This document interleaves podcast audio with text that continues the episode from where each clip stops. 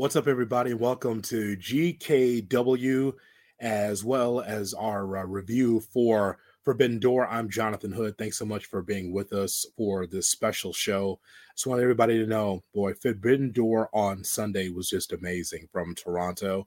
I just want to shout out the fans. The fans were just fantastic uh, in Uh, on that show. It was just amazing to watch those fans go after it and really, from the beginning to the end, really be into the show. So I just want to make sure that everybody knows, as I was watching, like all of us was watching, if we were not in the Scotiabank Arena, we know one thing for sure that it was fantastic. And so let me quickly review what I thought of Forbidden Door. And don't forget Good Karma Wrestling every Thursday, 7 p.m. Eastern, 4 Pacific. Make sure that you check in on our show. Brian, Gabe, and I are going to have a special guest on Thursday. Can't tell you about it yet, but we got a special guest. We'll review Forbidden Door, of course, and also look ahead to Money in the Bank from London, England for the WWE. But as far as AEW is concerned, it, it is just amazing when you put a series of matches in the ring and you give wrestlers time, this is what happens. You get a fantastic pay per view. So I like to have monthly pay per views. So when I do have a pay per view, it must count. It has to count. And so I was watching uh, yesterday and I was just amazed at what I saw. So the best match on the card for me was Omega versus Will Ospreay. And you watch these two, and I think that the thing that resonates with me the most is how much time those two got, number one, but number two, what those two do to entertain us. I mean, the things that they were doing in the ring was just absolutely amazing. Kenny Omega, there's a reason why he spent a lot of time off away from the ring because he had to heal up from those injuries. Because there is no halfway with Kenny Omega. There is no 50%. There is no 60%.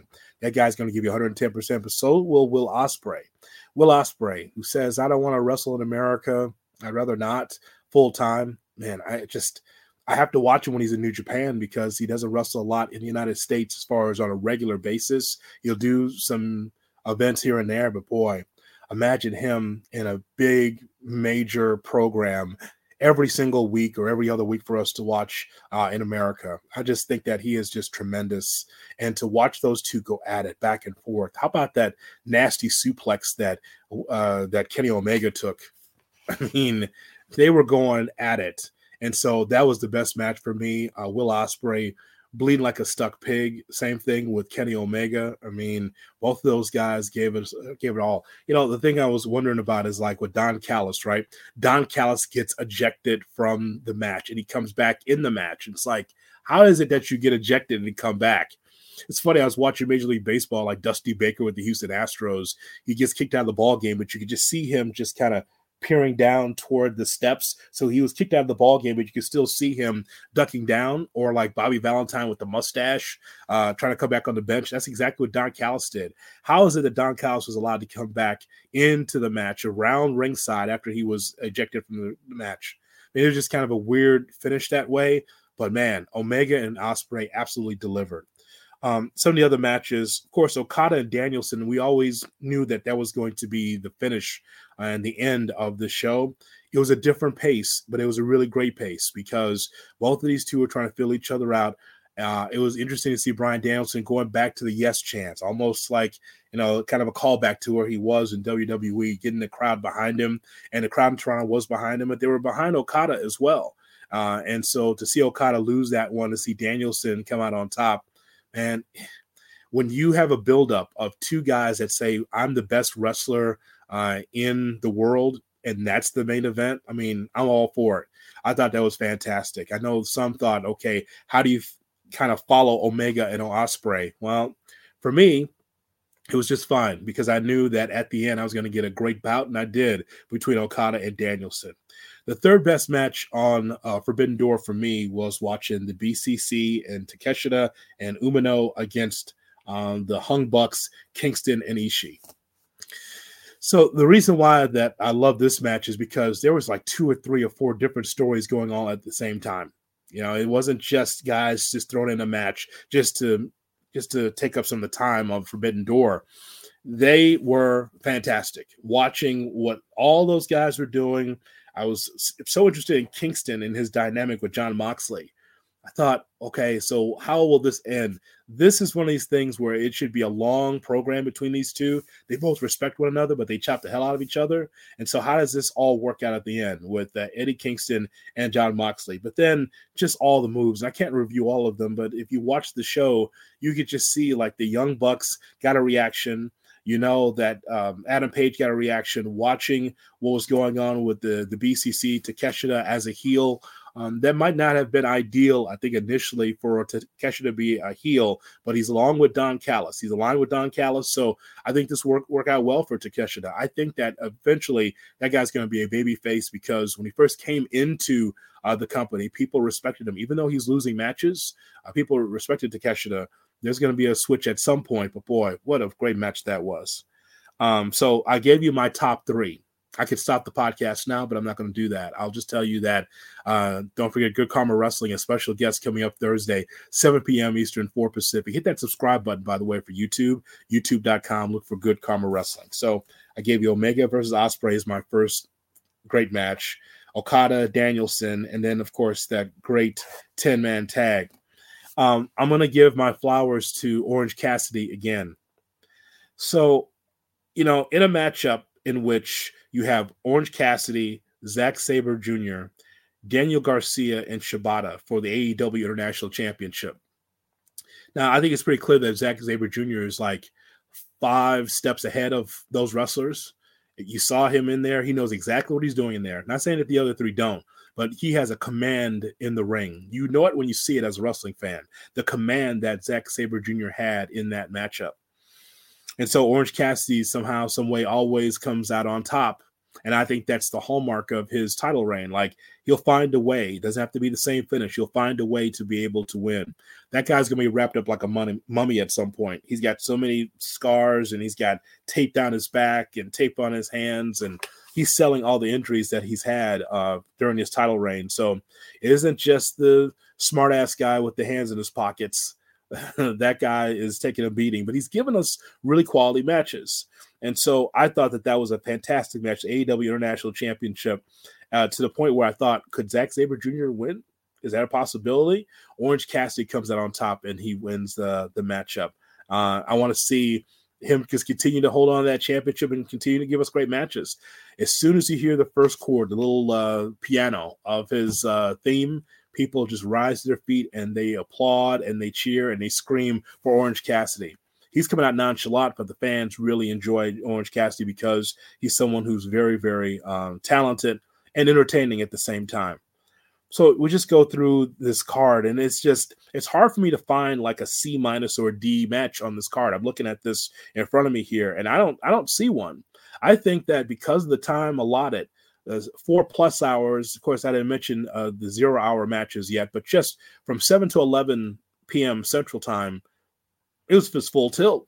I mean, it just no wasted time. It wasn't a lot of like commercials and stuff like that. It was a few promos here and there, but pretty much it was match, then match, and match, match, and it just kept my interest the entire time. It's hard to leave the couch watching exactly what was going on at Forbidden Door in Toronto. So from there to see the turn for Jungle Boy against Sanada, the IWGP World Heavyweight Championship. And I love how the announcers, Kevin Kelly and Taz and uh, Excalibur, were telling the story of how Sanada and Jungle Boy are going back and forth about how I don't know this guy and I don't know this guy. And it's actually probably a shoot. They probably don't know each other. Uh, but just the way they were able to work in the ring was fun. Of course, the, the finish with uh, Jack Perry, you know, turning on Hook I knew that it was going to happen. I just didn't know it was going to happen at Forbidden Door because you could start to see, especially through social media and just kind of the look on Jack Perry's face. All of a sudden, he just turned sour and he waves his arms like, "Hey, what about me?" And the waving the arms. How come no one's waving, waving the arms anymore in the crowd? And boy, the thing that sold it for me is Taz. Taz on commentary, who, you know, I'm not, I think he's fine. I don't think he's great, but I think he's fine. But I think at that moment where he takes the glasses off, and that's the key, takes the glasses off and talks about how Jungle Boy made a big mistake turning on his son Hook, and of course, you know the story is like Taz leaves the broadcast to check on his son when probably actually it was just Tony Schiavone's turn to broadcast because they split the time in the color booth where Taz does his part of the pay per view and then Tony Schiavone comes in. Man, I just love that story of Taz getting angry and try saying I'm going to be a professional. I'm not going to go off. Uh, that was fun. I like that a lot. And, and so, um, so Jack Perry's a heel, and he takes on Sanada. I thought the match was fine. It was better, actually better than I thought it was going to be, because I was. It was a disconnect for me that Jungle Boy got the opportunity uh, for the IWGP Championship, but the match was better than I thought it was going to be. So hats off to both of those guys. Um, I'm looking through the card, man. I'm looking at CM Punk against Kojima and for the men's Owen Hart Cup tournament. It's a tournament match, and CM Punk was out there second on the card, and again, better match than I thought it was going to be. CM Punk is relishing being polarizing. I'm calling him polarizing Punk, and the reason why I use that alliteration is because that's what we've seen in Toronto. We knew when he left here, Chicago, that there was going to be some boos, and I think that the reason why some fans are booing is because they're saying, okay, are you going to take AEW for hostage? Are you going to take them hostage? Are you taking the company for granted? This whole thing where you're fighting and and having a problem with the Young Bucks who are favorites and Adam Page who's a favorite and all this, and then you're in the company, you are the company, you're in the company. I'm sure that's polarizing to a lot of people. Uh, Toronto, which was known as Bizarro World when Vince McMahon would go to WWE, because Toronto is vociferous and they will f up your card because they'll cheer the heels and boo the baby faces. Like it wasn't Bizarro World. I love that the crowd in Toronto for them to be able to speak their mind. Uh, there were not as many boos on Saturday at Collision for Punk. There was a lot on Sunday. So what we're seeing here is New Age John Cena. I don't mean the action. I don't mean Cena as a wrestler. I'm talking about Cena as a personality. As you well know, in Cena's prime, here's a guy here that was cheered and he was booed as long as he had a reaction, it was a win, right? It, it continued to fortify him. It continued to put money in his pocket. Didn't matter wh- who was cheering him, who was booing him. He got a reaction, and that's the key. And the same thing with Punk. He's smiling through this because he goes, "I got him exactly where I want him."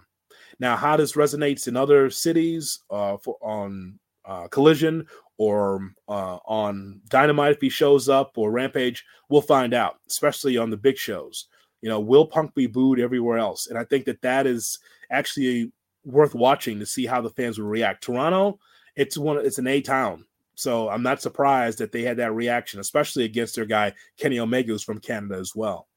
Um, just looking through the rest of this here, uh, this card, and just it was just amazing. I can't find a negative on this card. Uh, Sting, Darby Allin, Naito against Chris Jericho, Suzuki, and Guevara really built up well uh, when I was at the um, Wintrust Arena in Chicago to watch this kind of build on Dynamite uh, the Wednesday before the pay per view. You know, there's a reason why Chris Jericho eh, can be considered the GOAT, one of the greats in professional wrestling. Just the way that he's been able to um, kind of look at his personality, his style, and just continue to move forward. It's like, okay, I'm going to be this this this year. I'm going to be this this year. He's always being able to redefine who he is. He's still Chris Jericho, but he's always um, a guy that continues to just make others better and make himself better at the same time. Suzuki, you know, for a guy that's so dangerous, he really has that look, right? Those those facials. He knows how to look in the camera. He knows how to be able to get a reaction. I mean, for a guy that was blood and guts and taking a, a lot of punishment in, in uh, New Japan, he was having fun out there with Sammy Guevara, with Chris Jericho, and to see Sting out there. You know, I've seen Sting since I was a sophomore in high school. I mean, I mean, I've been watching him a long time. When he was in Mid South in the UWF and watching him in the NWA in his chase for Ric Flair's championship, that, that guy he has just been amazing. And I think maybe this year, if not next year, will be his last in ring, but he's making Darby Allin better. It's watching Darby Allin and watching Sting go back and forth and having that relationship was great. Naito, uh, the addition to that uh, six man tag, I thought that was a really, uh, again, better match than I thought it was going to be because they had time. I thought it was fun to watch. Let me see what else. Oh, so the AEW uh, World's Women's Championship with Toni Storm against Willow Nightingale. Uh, I'm Team Storm and also Team Willow. So I was uh, going back and forth thinking, okay, I like both of these women because they both work hard. Willow Nightingale, the IWGP Women's Champion, Toni Storm with her championship as well, and Toni Storm comes out on top. Too much outside interference for me. No real help for Willow Nightingale. That was by design, obviously. I would have loved to see Storm and Nightingale just one on one to see what would happen there. But of course, Storm uh, with the other outcasts kind of just muddying the waters of this matchup. Uh, doesn't hurt Willow Nightingale, but I'd love to see Storm and, Willow for an extended time one on one to see how that would look. I think both women at the top of their game. I just think that that's a matchup I want to see uh, multiple times. Um, so I just thought that this this card was amazing. I'm looking at MJF and Tanahashi. I said on Good Karma Wrestling with Gabe and Brian and, and yours truly, I said more than likely MJF and Tanahashi is going to lead this because Tanahashi is not the same Tanahashi I saw five years ago, 10 years ago, or 15 years ago. It's not like I'm watching New Japan every week, but of course, it pops up on YouTube or New Japan World. You can go back and watch some of those great classic matches. Tanahashi is better than what we have seen. And I know my buddy uh, Dave Lagana from Busted Open, I was seeing what he had to say and checking out his show.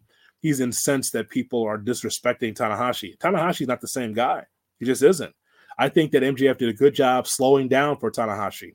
Tanahashi still gets the crowd going with the old air guitar thing and still has the high fly flow, but it's just like American wrestling. It's like any other wrestler that we've seen. When you've slowed down and you've lost a couple steps, you still have it, but you don't have it like you used to. And so for MJF to kind of, this guy had a, a, a time tweet that said uh, I should be out of the ring, out of here by now, and he was still actually still in the ring with MJF and Tanahashi. I'm sure for MJF, and he'll never admit it openly, it probably was a dream match for him to take on Tanahashi because he's one of the all-time greats for IWGP. Of course, MJF refers to uh, New Japan as like an indie fed. I don't know why you diss indie feds because he came from an indie fed, but I, I don't know why he did that. Uh, but I kind of felt that this would be first to get Tanahashi out of there. And the prevailing thought around the wrestling world, especially when it comes to the G1 for um, for New Japan, is how long can Tanahashi last in the G1? If you're not familiar with that, I mean, long tournaments, grueling matches to determine the G1 champion. How long will Tanahashi be in it? Good to see him out there. Not dissing him. I'm just saying that MJF, younger, better, um, on the top of his game. Tanahashi toward the, the tail end, the back nine of his career, probably the 17th hole. I think the back nine, probably the, the 17th hole for uh, the great Tanahashi, Hall of Famer. We know how great he is, and he's given his body to this business. So, all props to him for just being out there. So, just I'm I'm just looking at this card, and I'm just really impressed by what I saw here, um, because AEW, for a company that is on the rise, a company that has two hours on Wednesday it's got an hour on Friday. It's got two on Saturday. And they got a lot of television to be able to produce, along with Ring of Honor on the stream. And they are trying to do their best to get our attention. What I'm telling you is this is great for professional wrestling fans. You can plant your flag wherever you like. WWE fan, AEW fan, New Japan, Impact, whoever you root for is fine. What I'm telling you is, is that this is a great time for you and I as wrestling fans. It's a great time because in each company, there are wrestlers that we could be able to root for. From my standpoint, I'm not rooting for any one company. I'm rooting for the talent, the men and women that entertain us. And I just think that when you have four hours, and, and AEW's business is different from WWE's as far as how WWE tries to retrofit some of their pay per views into a three hour block, maybe three and a half hour block. Here's four hours plus of great wrestling that came from AEW. And hats off to Tony Khan and the staff to be able to give us that. There were memories there, Clearly, just watching Bryan Danielson, his dream to take on Okada. And of course, he's got a fractured forearm for his trouble. Six to eight weeks, Danielson might be out because of that fractured forearm. But they're doing all they could to entertain us. All I know is that I think about Omega and, and Will Ospreay, and after this recording, I'm gonna go back and watch it again, and just think about how much time they put in and how much that wear and tear they put on their bodies. So I want to get your thoughts about Forbidden Door, your favorite match, and also what do you think of AEW? Because we got this happening, and I know many people are still going to be looking at clips and checking out YouTube and watching the AW television. And then we got Money in the Bank coming up on Saturday. So the ultimate winner is you and I. We're the winners because we're seeing some great wrestling action. All right. Uh, and not just, by the way, the United States is all over the country. I know the the old phrase is when it comes to wrestling, the old phrase is it's like if New York is doing well, then everyone's doing well. That's the old territory days, meaning that if old man Vince McMahon, Vince McMahon Senior, if that company's doing well, then everyone's doing well. Everybody's eating, and that's greatly great for the business. That means in this iteration, WWE's doing well, AEW is doing well, Impact is doing well. That means the NWA's got to be starting to heat up and do well, and New Japan and all the indies all across the country, North America and around the world, international wrestling. It's great for everybody. So, as a wrestling fan, I'm happy that everyone has been able to do well because everyone's rising up to another level. And this WWE versus AEW thing, you could just tell both companies are rising and trying to give us the best wrestling to impress us to get our entertainment dollars. I think that's cool. Don't forget, as I tell you, Good Karma Wrestling is on YouTube, youtube.com. Look for uh, Good Karma Wrestling there. Hit that subscribe button. There's interviews that you might have missed. There's shows that you might have missed. Make sure you hit that subscribe button. That way you never miss an episode of Good Karma Wrestling. So this is our GKW and our look uh, at uh, Forbidden Door. Again, Gabe, Brian, and I will get a chance to talk about this show. We'll also get you ready for Money in the Bank. Also uh, on YouTube, Good Karma Wrestling. Thanks for checking us out. Thanks so much. But I want to get your thoughts on GKW uh, at uh, GKW underscore wrestling. I want to get your thoughts about what you saw for Forbidden Door. We've got a poll up now, ABC or D, uh, the letter grade you give them, and just your thoughts. Thanks so much for checking out the podcast.